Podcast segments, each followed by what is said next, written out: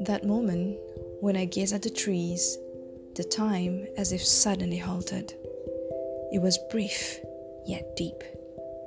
Then I realized something, something somewhat exciting, tranquilizing the heart that has been rushing, ushering self to an atmosphere of uncertainty for something that is missing, incomplete, and in void.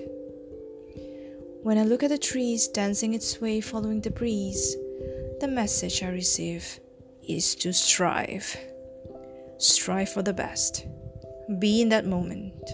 Be in the present. Don't worry about the uncertainty, the tree said. It will reveal its true self, filling the gap complete and content.